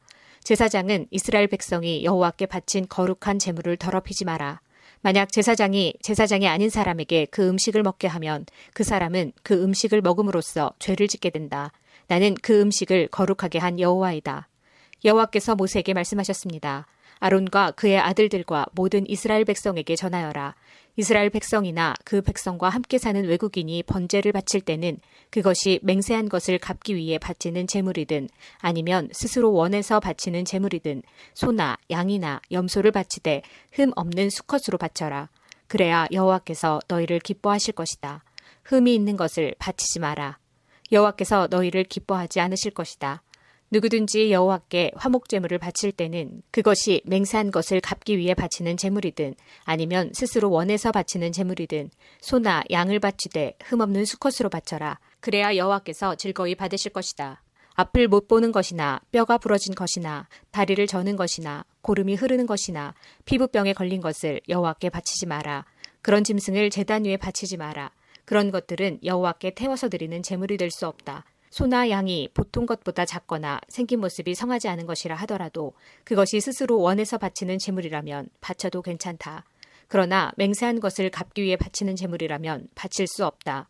고환이 터졌거나 으스러졌거나 찢어졌거나 잘린 짐승은 여호와께 바치지 마라. 너희가 사는 땅에서 그런 짐승을 바쳐서는 안 된다. 그런 짐승을 외국인에게 받아서 여호와께 제물로 바쳐서도 안 된다. 그런 짐승은 상한 것이며 흠이 있는 것이다. 여호와께서는 너희를 기뻐하지 않으실 것이다. 여호와께서 모세에게 말씀하셨습니다. 소나 양이나 염소가 태어나면 7일 동안은 그 어미와 함께 있게 하여라. 그러나 8일째 되는 날부터 그것을 제물로 바치면 여호와께서는 그것을 받아주실 것이다. 그러나 새끼와 그 어미를 같은 날에 잡지 마라. 암소나 암양이나 다 마찬가지다. 너희가 여호와께 감사의 제물을 바칠 때는 여호와께서 너희를 기쁘게 받으시도록 바쳐라. 너희는 그 바친 짐승을 그날에 먹어라. 이튿날 아침까지 그 고기를 남기지 마라. 나는 여호와이다. 내 명령을 잘 기억하고 그대로 지켜라. 나는 여호와이다. 내 거룩한 이름을 더럽히지 마라. 너희 이스라엘 백성 가운데서 내가 거룩하다는 것을 드러낼 것이다. 나는 너희를 거룩하게 하는 여호와이다. 나는 너희 하나님이 되기 위해 너희를 이집트에서 인도해낸 여호와이다. 레이기 23장 여호와께서 모세에게 말씀하셨습니다. 이스라엘 백성에게 전하여라. 너희는 여호와께서 거룩한 모임을 갖고 여호와를 예배하라고 정하신 절기를 선포하여라. 나의 특별한 절기는 이러하다. 너희는 엿새 동안은 일을 하지만 7일째 되는 날은 완전히 쉬는 안식일이며 거룩한 모임의 날이다. 너희는 어떤 일도 하지 마라. 그날은 너희의 모든 가정에서 지켜야 할 여호와의 안식일이다. 여호와께서 정하신 절기는 이러하다. 너희는 그 절기의 때 거룩한 모임을 갖고 지켜라. 여호와의 유월절은 첫째 달 14일인데 유월절은 해질 무렵부터 시작된다. 무교절은 같은 달 15일에 시작된다. 너희는 7일 동안 누룩을 넣지 않고 만든 빵인 무교병을 먹어라. 이 절기의 첫째 날에 너희는 거룩한 모임을 가져라. 그날에 너희는 아무 일도 하지 마라. 너희는 7일 동안 여호와께 불로 태워 바치는 화제를 드려라. 7일째 되는 날에는 거룩한 모임을 가져라. 그날에는 보통 때 하던 어떤 일도 하지 마라. 여호와께서 모세에게 말씀하셨습니다. 이스라엘 백성에게 전하여라. 너희는 내가 너희에게 줄 땅으로 들어가서 추수를 할 때 너희가 거둔 것 가운데서 첫 곡식단을 제사장에게 가져가거라. 제사장은 여호와께서 너희를 기뻐하시도록 그 단을 여호와 앞에 흔들어 바쳐라. 제사장은 그 단을 안식일 다음 날에 흔들어서 드려라. 너희는 곡식단을 흔들어서 드릴 때 1년 된 흠없는 수량을 번제물로 바쳐라. 너희는 또 곡식 제물을 바쳐라. 너희가 바칠 제물은 기름을 섞은 고운 가루 10분의 2 에바이다. 그것은 불로 태워드리는 화제이며 그 냄새가 여호와를 기쁘시게 한다. 너희는 또 포도주 4분의 1 흰을 부어드리는 전제로 바쳐라. 먼저 너희 제물을 여호와께 바치기 전에는 빵이나 볶은 곡식이나 햇 곡식도 먹지 마라. 이것은 너희가 사는 곳에서 지금부터 영원히 지켜야 할 규례이다. 너희는 첫 곡식단을 가져와 흔들어서 바친 안식일 다음 날부터 7주를 꼭 차게 세어라. 그러다가 50일째 되는 날, 곧 일곱 번째 안식일 그 다음 날에 새 곡식 제물을 여호와께 가져와 바쳐라. 그날에는 너희 집에서 고운 가루 10분의 2 에바에 누룩을 넣어 만든 빵인 유교병 두 개를 가져와 여호와께 흔들어 바쳐라. 그것이 너희가 거둘 햇 곡식 가운데서 여호와께 바치는 제물이다. 그 빵과 함께 수송아지 한 마리와 수양 두 마리와 1년 된 흠없는 어린 숫양 일곱 마리를 번제물로 바쳐라. 그것은 불로 태워드리는 화제이며 그 냄새가 여호와를 기쁘시게 할 것이다. 곡식제물과 부어드리는 전제물도 함께 바쳐라. 너희는 또 숫 염소 한 마리를 속죄제물로 바쳐라. 그리고 화목제물로 1년 된 어린 숫 양 두 마리를 바쳐라. 제사장은 양 두 마리를 제물로 바치되 추수한 햇곡식으로 만든 빵과 함께 흔들어 바쳐라. 그것들은 여호와께 바친 거룩한 것이며 제사장의 몫이다. 너희는 그날을 거룩한 모임의 날로 선포하라. 그날에는 아무 일도 하지 마라. 이것은 너희가 사는 곳에서 지금부터 영원히 지켜야 할 규례이다. 너희는 너희 땅에서 추수를 할 때에 밭의 구석구석까지 다 거두어들이지 마라. 그리고 거두어들이다가 곡식이 밭에 떨어졌더라도 줍지 말고 너희 땅에 사는 가난한 사람과 외국인이 주워갈 수 있도록 그냥 내버려 두어라. 나는 너희 하나님 여호와이다.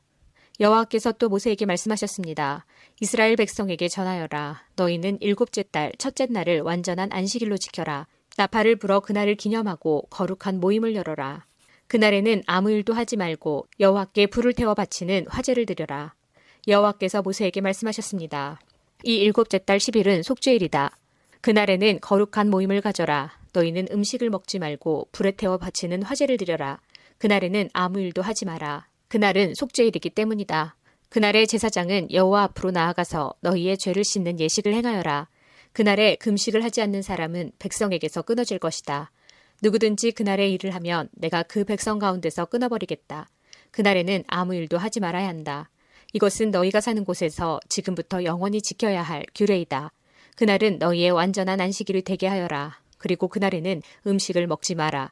그날은 전날 저녁에 시작해서 다음날 저녁까지 계속될 것이다. 여호와께서 또 모세에게 말씀하셨습니다. 이스라엘 백성에게 전하여라. 일곱째 달 15일은 초막절이다. 여호와를 위해 지키는 이 절기는 7일 동안 계속될 것이다. 그 첫째 날에는 거룩한 모임을 가져라. 그날에는 아무 일도 하지 마라. 너희는 7일 동안 매일 여호와 앞에 화제를 위한 제물을 바쳐라. 8일째 되는 날에는 또다시 거룩한 모임을 가져라. 그리고 여호와께 화제를 위한 제물을 바쳐라. 그날의 모임은 거룩한 모임이므로 그날에는 아무 일도 하지 마라. 이상의 절기들은 여호와의 특별한 절기들이다. 각 절기에는 거룩한 모임을 가져라. 너희는 화제를 바쳐라. 번제물과 곡식제물과 희생제물과 부어드리는 전제물을 각각 정해진 날에 바쳐라. 너희는 여호와의 안식일에 바치는 것 말고도 이 제물들을 더 바쳐라. 너희는 맹세한 것을 갚기 위해 바치는 제물과 스스로 원해서 여호와께 바치는 제물 말고도 이 제물들을 더 바쳐라. 일곱째 달 15일에 곧 너희가 땅에 심었던 것을 거두어드리고 나서 여호와의 절기를 7일 동안 지켜라. 초하루와 8일은 완전한 안식일이다. 너희는 첫째 날에 좋은 나무에서 열매를 거두어드리고 종려나무 가지와 잎이 무성한 나무의 가지와 시냇가의 버드나무 가지를 꺾어서 7일 동안 너희 하나님 여호와 앞에서 즐거워하여라. 해마다 이 절기를 여호와 앞에서 7일 동안 지켜라. 이것은 지금부터 영원히 지켜야 할 율법이다. 너희는 이 절기를 일곱째 달에 지켜라. 7일 동안 초막에서 지내라. 이스라엘에서 태어난 모든 백성은 7일 동안 초막에서 지내라. 이것은 내가 너희 이스라엘을 이집트에서 인도해내던 때에 너희를 초막에서 살게 하던 일을 너희 후손에게 알려주기 위해서이다. 나는 너희 하나님 여호와이다. 그리하여 모세는 여호와께서 정하신 절기들을 이스라엘 백성에게 알려주었습니다.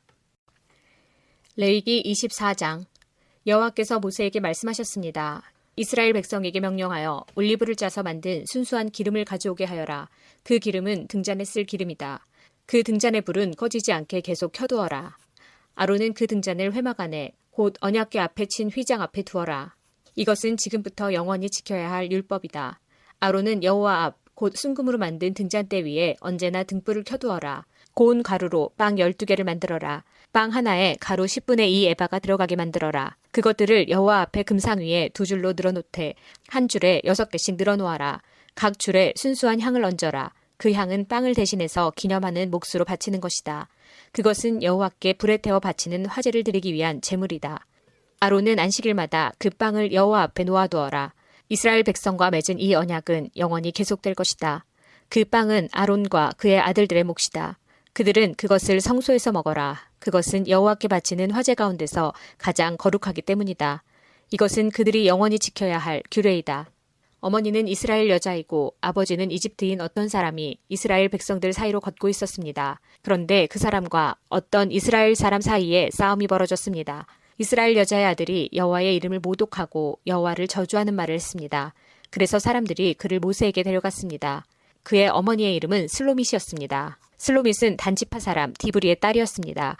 백성은 여호와께서 명령하시는 것을 확실히 알 때까지 그 사람을 가두어 놓았습니다. 여호와께서 모세에게 말씀하셨습니다. 나를 저주한 사람을 진 밖으로 끌어내어라. 그리고 그의 말을 들은 사람을 다 데려가거라. 그 사람들이 그의 머리에 손을 얹은 다음에 모든 백성들이 돌을 던져 그를 죽여라. 이스라엘 백성에게 전하여라. 누구든지 하나님을 저주하는 사람은 벌을 받을 것이다. 누구든지 하나님의 이름을 모독하는 사람은 죽여라. 모든 백성이 돌을 던져 그 사람을 죽여라. 외국인도 이스라엘에서 태어난 사람과 마찬가지로 같은 벌을 받을 것이다. 누구든지 사람을 죽인 자는 반드시 죽여라. 짐승을 죽인 사람은 다른 짐승으로 물어주어라. 이웃에게 상처를 입힌 사람은 똑같은 상처를 당하게 하여라. 뼈를 부러뜨리면 뼈를 부러뜨림으로 눈은 눈으로 이는 이로 갚아라. 다른 사람에게 상처를 입힌 사람은 그것과 똑같은 상처로 벌을 받을 것이다. 남의 짐승을 죽인 사람은 다른 짐승으로 물어주고 사람을 죽인 사람은 죽여라. 이 법은 이스라엘 백성이나 외국인이나 똑같이 지켜야 할 것이다. 나는 너희 하나님 여호와이다. 그리하여 모세가 이스라엘 백성에게 말했습니다. 그러자 백성은 하나님을 저주한 사람을 진 밖으로 끌고 가서 그를 돌로 쳐 죽였습니다. 이스라엘 백성은 여호와께서 모세에게 명령하신 대로 했습니다. 레이기 25장 여호와께서 시내산에서 모세에게 말씀하셨습니다.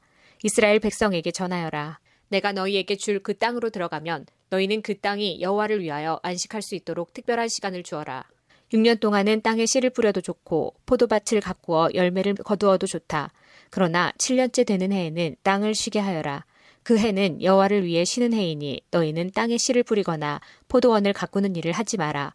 너희는 추수하다가 땅에 떨어져 저절로 자란 것은 거두지 마라. 너희가 가꾸지 않은 포도밭에서 자란 포도도 따지 마라. 이것은 땅이 1년 동안 쉬는 해이기 때문이다. 땅이 쉬는 해에는 땅이 너희에게 먹을 것을 낼 것이다. 너희 남자나 여자나 종이나 품꾼이나 너희 땅에 사는 외국인에게 땅에서 나는 것은 무엇이든 먹게 하여라. 또한 너희가 기르는 가축이나 너희 땅의 들짐승도 땅에서 나는 것이면 다 먹게 하여라. 너희는 7년을 일곱 번 세어라. 그러면 49년이 될 것이다. 그동안 땅이 쉬는 해가 일곱 번 있을 것이다. 너희는 49년이 지난 다음 속죄일에 나팔을 불어라. 너희가 나팔을 불어야 할 날은 일곱째 달 10일이다. 너희는 온 땅에서 나팔을 불어라. 50년째 되는 해를 특별한 해로 정하여 너희 땅에 사는 모든 백성에게 자유를 선포하여라. 그 해는 기쁨의 해인 희년이니 너희 모두는 각자 자기 땅으로 돌아가거라. 모두 자기 집, 자기 가족에게로 돌아가거라. 50년째 되는 해는 너희에게 기쁨의 해이니 땅에 씨를 심지 말고 저절로 자란 것을 거두지 말며 가꾸지 않은 포도밭에 포도를 따지 말라. 그 해는 희년이니 너희에게 거룩한 때이다. 너희는 밭에서 나는 것을 먹어라. 희년에는 모든 사람이 자기 땅으로 돌아가거라. 이웃에게 땅을 팔거나 이웃에게서 땅을 살 때 이웃을 속이지 마라. 이웃에게서 땅을 살 때는 바로 전에 희년에서부터 몇 년이 지났는가를 헤아려 보아라. 그래서 땅값을 알맞게 계산하여라. 땅을 파는 사람도 앞으로 추수할 수 있는 해가 몇 년인가를 헤아려서 땅값을 알맞게 계산하여라. 여러 해가 남았으면 값을 더 치러야 하고 몇 해 안 남았으면 값을 덜 치러도 될 것이다. 이웃은 희년까지 추수할 횟수에 따라 내게 팔 것이다. 너희는 서로 속이지 마라. 너희는 하나님을 두려워하여라. 나는 너희 하나님 여호와이다. 나의 모든 가르침과 규례를 기억하고 잘 지켜라. 그러면 너희가 그 땅에서 안전하게 살 수 있을 것이다. 그 땅이 너희에게 좋은 열매를 주며 너희는 먹고 싶은 만큼 먹을 수 있을 것이다. 너희는 그 땅에서 안전하게 살 수 있을 것이다. 하지만 너희는 씨를 뿌리지도 않고 심은 것을 거두지도 않는다면 일곱째 해에는 무엇을 먹고 삽니까? 하고 물을 것이다. 내가 여섯째 해에는 너희에게 큰 복을 주리니 그 해에 땅에서는 3년 동안 먹을 작물이 나올 것이다.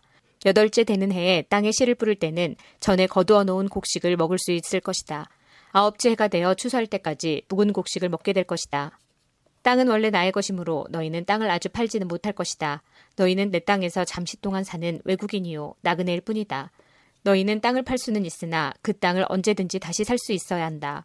너희 땅에 어떤 사람이 매우 가난해져서 땅을 팔게 되었다면 그의 가까운 친척이 그를 위해 그 땅을 다시 사들여야 한다. 만약 그 사람을 위해 다시 그 땅을 사들일 만한 가까운 친척이 없던 중에 그 사람 스스로가 그 땅을 사들일 만한 돈을 가지게 되면 그 사람은 그 땅을 판 지 몇 해가 지났는가를 헤아려라. 그래서 그 땅을 얼마에 사들여야 할지를 결정하여라. 그렇게 해서 그 땅을 사들이면 그 땅은 다시 그 사람의 것이 된다. 그러나 만약 땅을 다시 사들일 만큼 돈이 충분하지 않으면 그 땅은 기쁨의 해인 희년까지 땅을 산 사람의 것이다. 그러나 기쁨의 해가 돌아오면 땅을 산 사람은 땅을 원래 임자에게 돌려주어라. 성벽 안에 있는 사람이 집을 팔았으면 1년 안에는 언제든지 그 집을 다시 살 수 있으나 만약 1년 안에 그 집을 다시 사지 않으면 성벽 안에 그 집은 산 사람의 것이 되어 자손 대대로 그의 것이 된다. 또한 희년이 돌아와도 원래 임자에게 돌아가지 않을 것이다. 그러나 성벽이 없는 마을의 집은 토지와 같이 여겨라. 그런 집은 다시 사들일 수 있으니 희년이 돌아오면 그런 집은 원래 임자에게 돌려주어라. 레위 사람은 성벽 안에 있는 집이라도 언제든지 자기 집을 다시 살 수 있다. 레위 사람에게서 집을 샀다 하더라도 레위 사람들의 성 안에 있는 그 집은 희년이 돌아오면 다시 레위 사람들의 것이 될 것이다. 레위 사람들의 성 안에 있는 집은 레위 사람들의 것이기 때문이다. 그런 성은 이스라엘 백성이 레위 사람들에게 준 성이다. 레위 사람들의 성 둘레에 있는 밭과 들판도 팔 수 없으니 그 들판은 영원히 레위 사람의 것이다. 내 동족 가운데 너무 가난해서 혼자 힘으로는 살아가기 어려운 사람이 있거든. 너희는 나그네나 외국인을 돕듯이 그를 도와 너와 함께 살 수 있도록 하여라. 그에게 돈을 빌려줄 때는 이자를 받거나 이익을 얻으려 하지 마라. 내 하나님을 두려워하여라. 그 가난한 사람이 너와 함께 살 수 있도록 하여라. 그에게 이자를 받을 생각을 하고 돈을 빌려주지 마라. 그에게 이익을 바라고 먹을 것을 줘서도 안 된다. 나는 너희를 이집트 땅에서 인도해낸 너희 하나님 여호와이다. 내가 너희를 인도해낸 것은 너희에게 가나안 땅을 주고 너희 하나님이 되기 위함이다. 내 동족 가운데 너무 가난해서 자기 몸을 종으로 팔려고 하는 사람이 있더라도 너는 그를 종부리듯 하지 마라. 너는 그들을 품꾼이나 나그네처럼 여겨서 기쁨의 해인 희년이 돌아올 때까지 너와 함께 살 수 있도록 하여라. 기쁨의 해가 돌아오면 그를 돌려보내라. 그가 자기 자녀를 데리고 자기 가족이 있는 조상의 땅으로 돌아가게 하여라. 내가 이스라엘 백성을 이집트에서 인도해냈으니 그들은 나의 종이다. 그러므로 그들을 종으로 여겨 팔아서는 안 된다. 너는 그 사람을 고되게 부리지 마라. 너는 내 하나님을 두려워하여라. 남종이나 여종을 두고 싶으면 내 둘레에 있는 다른 나라 중에서 사오너라. 또 너와 함께 사는 외국인 자녀 가운데서 종을 얻을 수도 있고 너와 함께 태어난 그들의 가족 가운데서도 얻을 수 있다. 너는 그들을 너의 것으로 삼을 수 있다. 너는 그런 외국인 종을 내 자손에게 물려줄 수도 있고 너는 그들을 영원히 종으로 삼을 수도 있다. 그러나 너의 형제인 이스라엘 백성들끼리 서로 고되게 부리지 마라. 너와 함께 사는 외국인이나 나그네가 부자가 되었다고 하자. 그리고 너의 동족 가운데 한 사람이 가난하게 되었다고 하자. 그 가난하게 된 사람이 너와 함께 사는 외국인에게 종으로 팔렸거나 아니면 그 외국인의 가족 가운데 다른 사람에게 팔렸다고 하자. 이때 그 가난한 사람은 팔린 후에도 그 몸값만 지불하면 자유의 몸이 될 권리가 있다. 그의 가까운 친척 중 한 사람이 그를 다시 살 수도 있고 삼촌이나 사촌이 다시 살 수도 있다. 누구든지 그의 가까운 친척 가운데 한 사람이 그를 다시 살 수도 있고 아니면 그가 스스로 돈을 벌어 값을 치르고 자유의 몸이 될 수 있다. 값을 치를 때는 그 사람이 외국인에게 자기 몸을 판 해로부터 시작해서 돌아올 희년까지 횟수를 헤아려 값을 계산하여라. 이는 그가 그 횟수만큼만 종으로 일할 것이기 때문이다.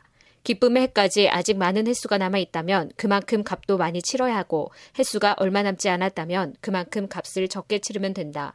그가 자기 몸을 판 동안 외국인 주인은 그를 품꾼처럼 여기고 그를 고되게 부리지 마라. 아무도 그를 다시 사지 않았다 하더라도 기쁨의 해가 돌아오면 그를 풀어주어라. 그와 그의 자녀는 자유의 몸이 될 것이다. 이는 이스라엘 백성은 내 종이기 때문이다. 그들은 내가 이집트 땅에서 인도해낸 내 종이다. 나는 너희 하나님 여호와이다. 레기 26장 너희는 우상을 만들지 마라. 조각한 신상이나 돌기둥도 세우지 마라. 너희 땅에 석상을 세워놓고 절하지 마라. 왜냐하면 나는 너희 하나님 여호와이기 때문이다. 내 안식일을 기억하고 내 성소를 소중히 생각하여라. 나는 여호와이다. 내 율법과 명령을 기억하고 잘 지켜라. 그리하면 내가 철을 따라 너희에게 비를 내려줄 것이다. 땅은 작물을 낼 것이고 들판의 나무는 열매를 맺을 것이다. 너희는 타작할 것이 너무 많아서 포도를 거둘 때까지 타작을 해야 할 것이다. 그리고 포도도 너무 많이 달려서 씨를 뿌릴 때까지 포도를 거두어야 할 것이다. 너희에게는 먹을 것이 넘쳐날 것이다. 또한 너희는 너희 땅에서 안전하게 살 수 있을 것이다. 내가 너희 나라에 평화를 주리니 너희는 평화롭게 누울 수 있을 것이며 아무도 너희를 위협하지 못할 것이다. 내가 해로운 짐승을 너희 나라에서 쫓아내고 어떤 군대도 너희 나라에 쳐들어오지 못하게 할 것이다. 너희는 원수를 뒤쫓아 물리칠 것이니 그들이 너희 앞에서 칼에 맞아 쓰러질 것이다. 너희 다섯 사람이 백 명을 물리치며 너희 백 명이 만 명을 물리칠 수 있을 것이다. 너희는 원수를 물리쳐 이길 것이니 그들이 너희 앞에서 칼에 맞아 쓰러질 것이다. 그때 내가 너희에게 자비를 베풀 것이다. 내가 너희에게 자녀를 많이 주고 너희와 맺은 내 언약을 지킬 것이다. 너희는 묵은 곡식을 다 먹기도 전에 햇 곡식을 저장하기 위해서 묵은 곡식을 퍼내야 할 것이다. 내가 내 성막을 너희 가운데 두고 너희에게서 떠나지 않을 것이다. 나는 너희와 동행하며 너희 하나님이 되며 너희는 나의 백성이 될 것이다. 나는 너희를 이집트에서 인도해낸 너희 하나님 여호와이다. 나는 너희 등을 짓누르던 멍에를 없애주었고 너희가 당당히 걸을 수 있게 해주었다. 그러나 너희가 내 말을 잘 듣지 아니하고 내 명령에 복종하지 아니하며 내 율법과 명령을 따르지 않고 내 언약을 어기면 내가 너희에게 끔찍한 벌을 내릴 것이다. 너희에게 폐병과 열병을 보내어 너희 눈을 어둡게 하고 너희 생명을 위태롭게 할 것이다.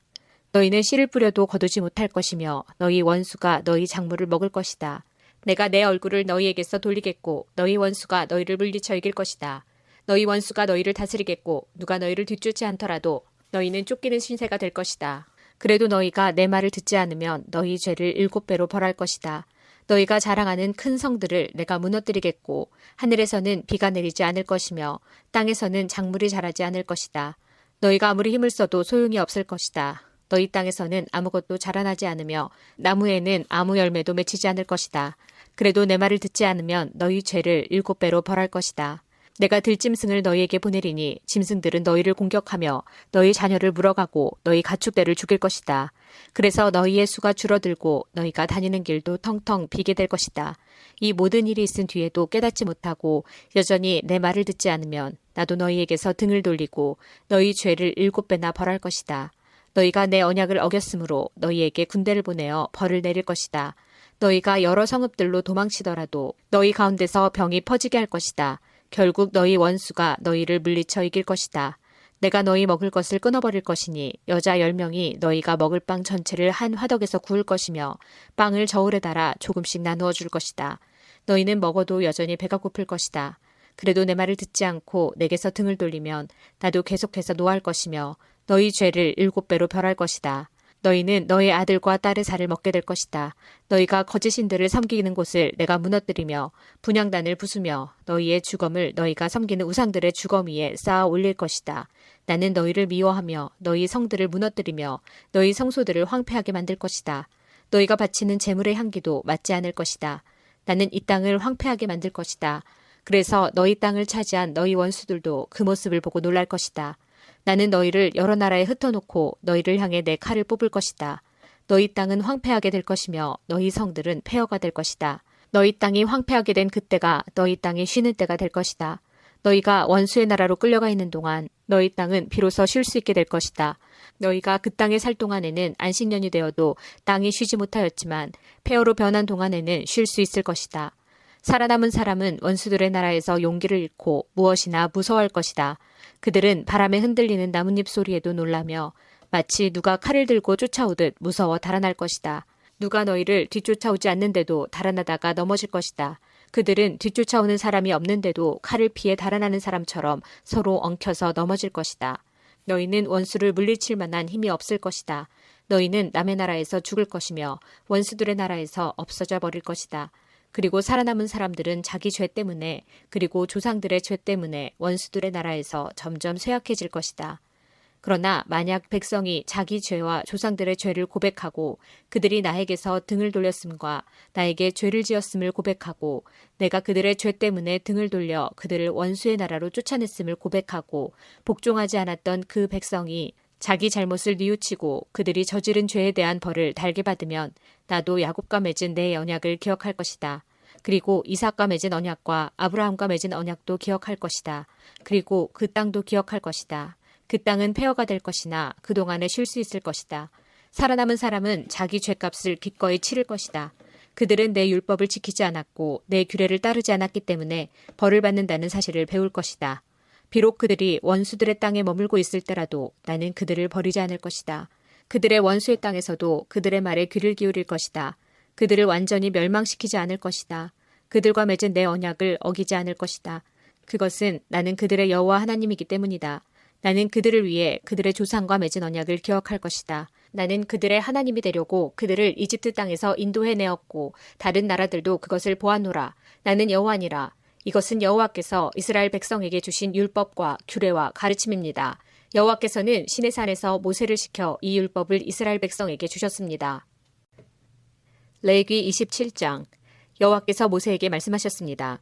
이스라엘 백성에게 전하여라. 만약 어떤 사람이 자기나 다른 사람을 여호와께 종으로 바치기로 특별한 약속을 했다면 너는 그 사람의 값을 정하여라. 20세에서 60세까지의 남자의 값은 성소에서 다는 무게로 은 50세겔이다. 20세에서 60세까지의 여자의 값은 은 30세겔이다. 5세에서 20세까지의 남자의 값은 20세겔이고 5세에서 20세까지 여자의 값은 은 10세겔이다. 태어난 지 1개월 된 아기에서 5세까지의 남자아이의 값은 은 5세겔이고 여자아이의 값은 은 3세겔이다. 60세 이상 된 남자의 값은 은 15세겔이고 여자의 값은 은 10세겔이다. 그러나 너무 가난해서 값을 치를 수 없는 사람은 제사장에게 데리고 가거라. 제사장은 그 사람이 낼 수 있는 값을 정해 주어라. 만약 여호와께 바치기로 약속한 것이 여호와께 제물로 바치는 짐승 가운데 한 마리라면 그 짐승은 거룩하게 되므로 그 짐승을 대신해서 다른 짐승을 바칠 수 없다. 좋은 짐승을 나쁜 짐승으로 바꿔서도 안 되고 나쁜 짐승을 좋은 짐승으로 바꿔서도 안 된다. 만약 바친 짐승을 다른 짐승과 바꾸면 두 짐승 모두 다 거룩하게 바친 것이 된다. 만약 여호와께 바치기로 약속한 것이 여호와께 바칠 수 없는 부정한 짐승이라면 그것을 제사장에게 가져가거라. 제사장은 좋은 짐승이냐 나쁜 짐승이냐에 따라 그 값을 정하여라. 제사장이 정하는 값이 그 짐승의 값이 될 것이다. 그 짐승을 다시 사려면 그 값에 5분의 1을 더해서 사라. 누구든지 자기 집을 여호와께 거룩히 구별하여 바치려 하거든 제사장은 그 집의 값을 정하여라. 집이 좋으냐 나쁘냐에 따라 그 값을 정하여라. 제사장이 정하는 값이 그 집의 값이 될 것이다. 그 집을 다시 사려면 그 값에 5분의 1을 더해서 사라. 그러면 그 집은 원래 주인의 것이 될 것이다. 자기 밭 가운데서 얼마를 여호와께 거룩히 구별하여 바치려 하면 그 밭의 값은 그 밭에 얼마나 많은 씨를 뿌릴 수 있는가에 따라 정해질 것이다.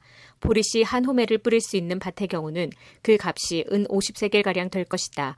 기쁨의 해에 자기 밭을 바치려 하면 그 밭의 값은 제사장이 정하는 대로이다. 기쁨의 해가 지나서 자기 밭을 바치려 하면 제사장은 그 밭의 정확한 값을 계산하여라. 제사장은 다음 기쁨의 해까지 몇 년이 남아 있는가를 헤아려 정하여라. 그래서 남은 연수에 따라 값을 정하여라. 밭을 바친 사람이 그 밭을 다시 사려면 그 값의 5분의 1을 더해서 사라. 그러면 그 밭은 원래 주인의 것이 될 것이다. 그가 밭을 다시 사지 않거나 그 밭이 다른 사람에게 팔렸으면 다시는 그 밭을 살 수 없다. 기쁨의 해가 돌아와서 그 밭을 원래 주인에게 돌려 주어야 할 때도 그 밭은 여호와께 거룩히 구별된 밭으로 남아 영원히 제사장의 재산이 될 것이다. 누구든지 자기 가족의 땅 가운데서 얼마가 아니라 자기가 산 밭을 여호와께 바치려 하면 제사장은 다음 기쁨의 해까지 몇 년이 남아 있는가를 헤아려라.